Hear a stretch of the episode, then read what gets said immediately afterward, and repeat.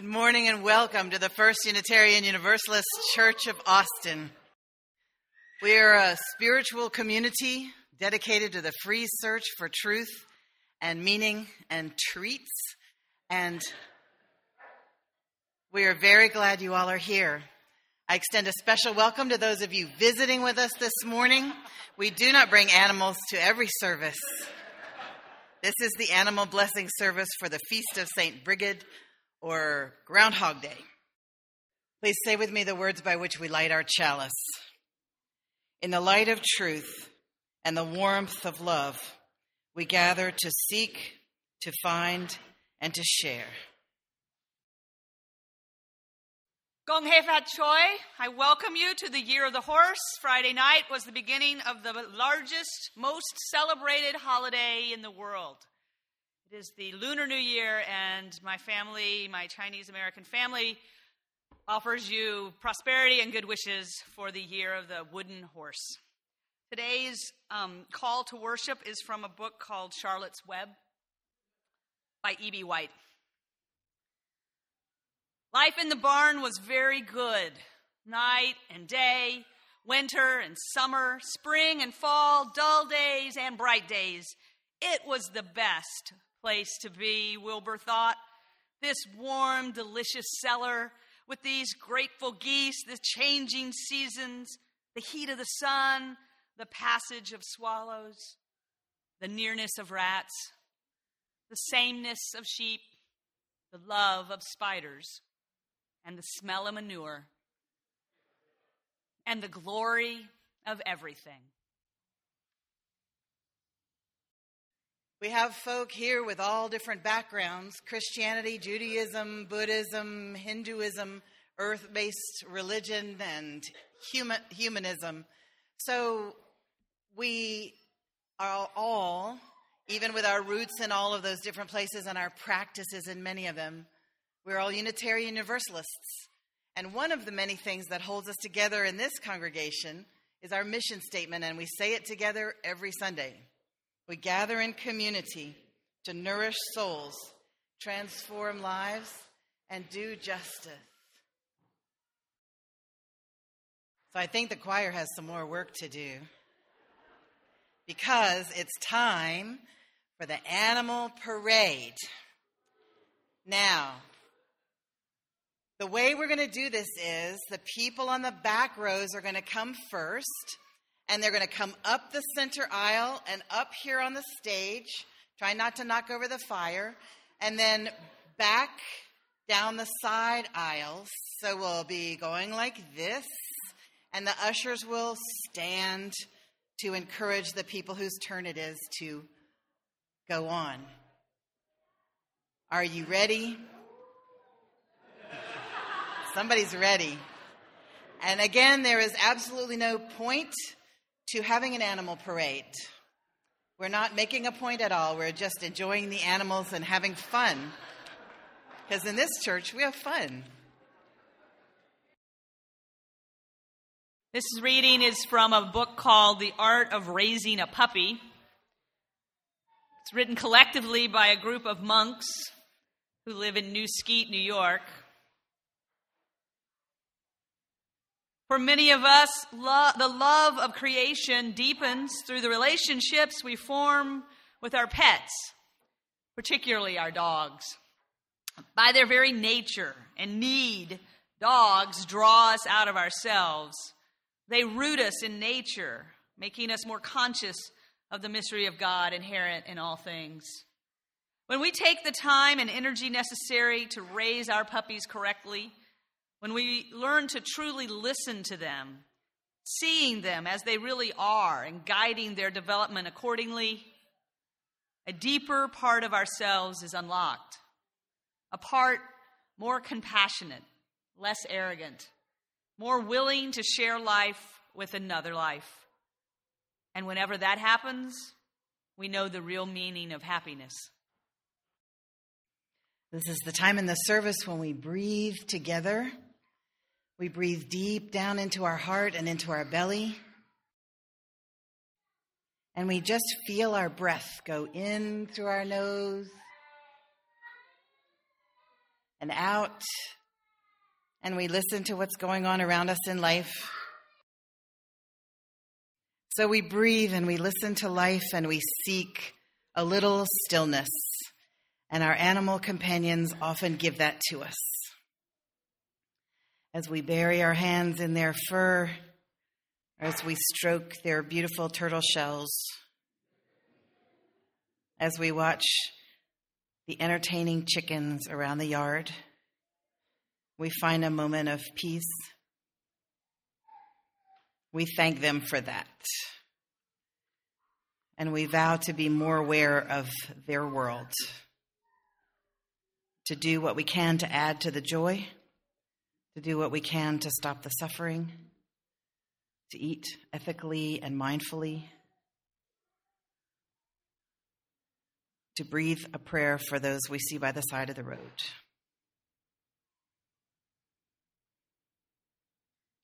May our hearts open in compassion and love. You are now invited to light candles of joy or sorrow or remembrance, and especially candles for the animals that you have lost and still miss.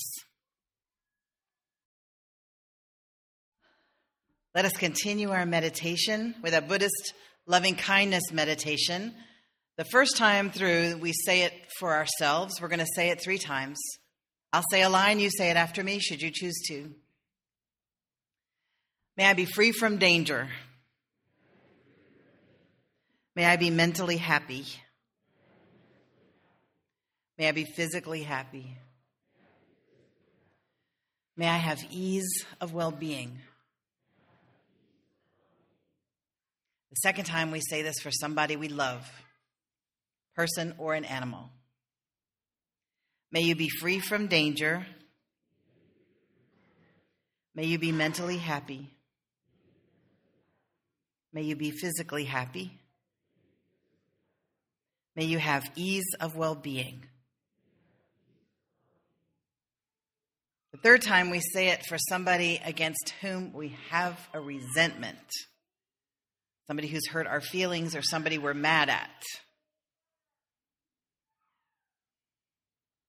You might even have someone in your own family. Because little sisters and brothers can be a pain. And so can big sisters and brothers.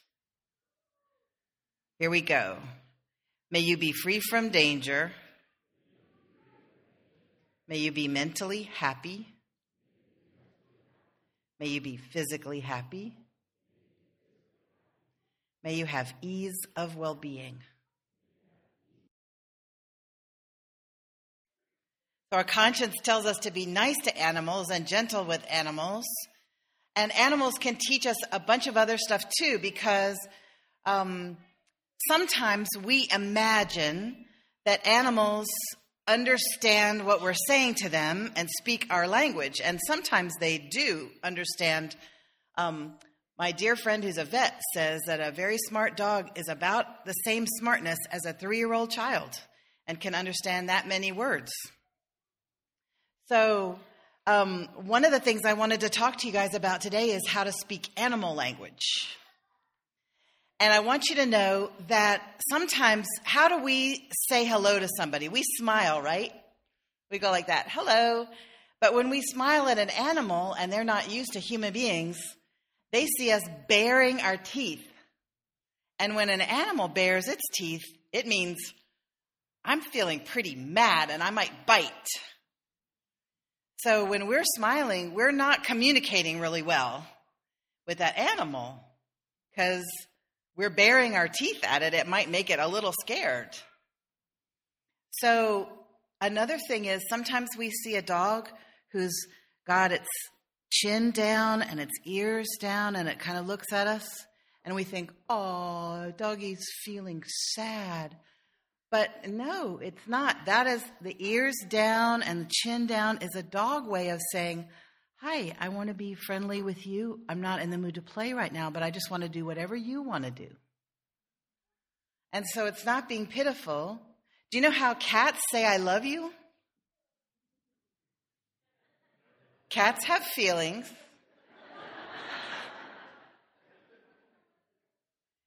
They say, I love you by blinking at you real slow. So if your cat's looking at you, you can just blink your eyes at your cat and it'll see, I love you. Did you know that? Animals, when they're living in household with humans, they have to figure out what we mean because, especially dogs, they want praise. They want to please us. Cats, not so much. But um, dogs want to please us. And what they hear is, blah, blah, blah, blah, blah, blah, blah, blah, blah, blah, blah. And they have to figure out from that what we want. And then they hear, no, no, no. And they don't know what that means. And then they hear, no, Fido, or whatever his name is. And they go, well, at least I heard my name. That must be good. But it's not always good. And so the way that animal trainers who train animals do is they look at the animal and they decide what they want to train the dog to do. And if they want the dog to put its left foot up on a chair, then anytime the dog moves its left foot a little, they'll go, Good dog. And the dog thinks, Hmm, okay. And anytime the dog goes close to the chair, they'll say, Good dog. And if the dog does anything else, moves its right foot, moves away from the chair, they just get ignored, which dogs hate being ignored. Cats, too. That's why they'll come sit right on top of what you're reading or on your computer's keyboard because they go, hmm, that place is getting a lot of attention. I think I'll sit there.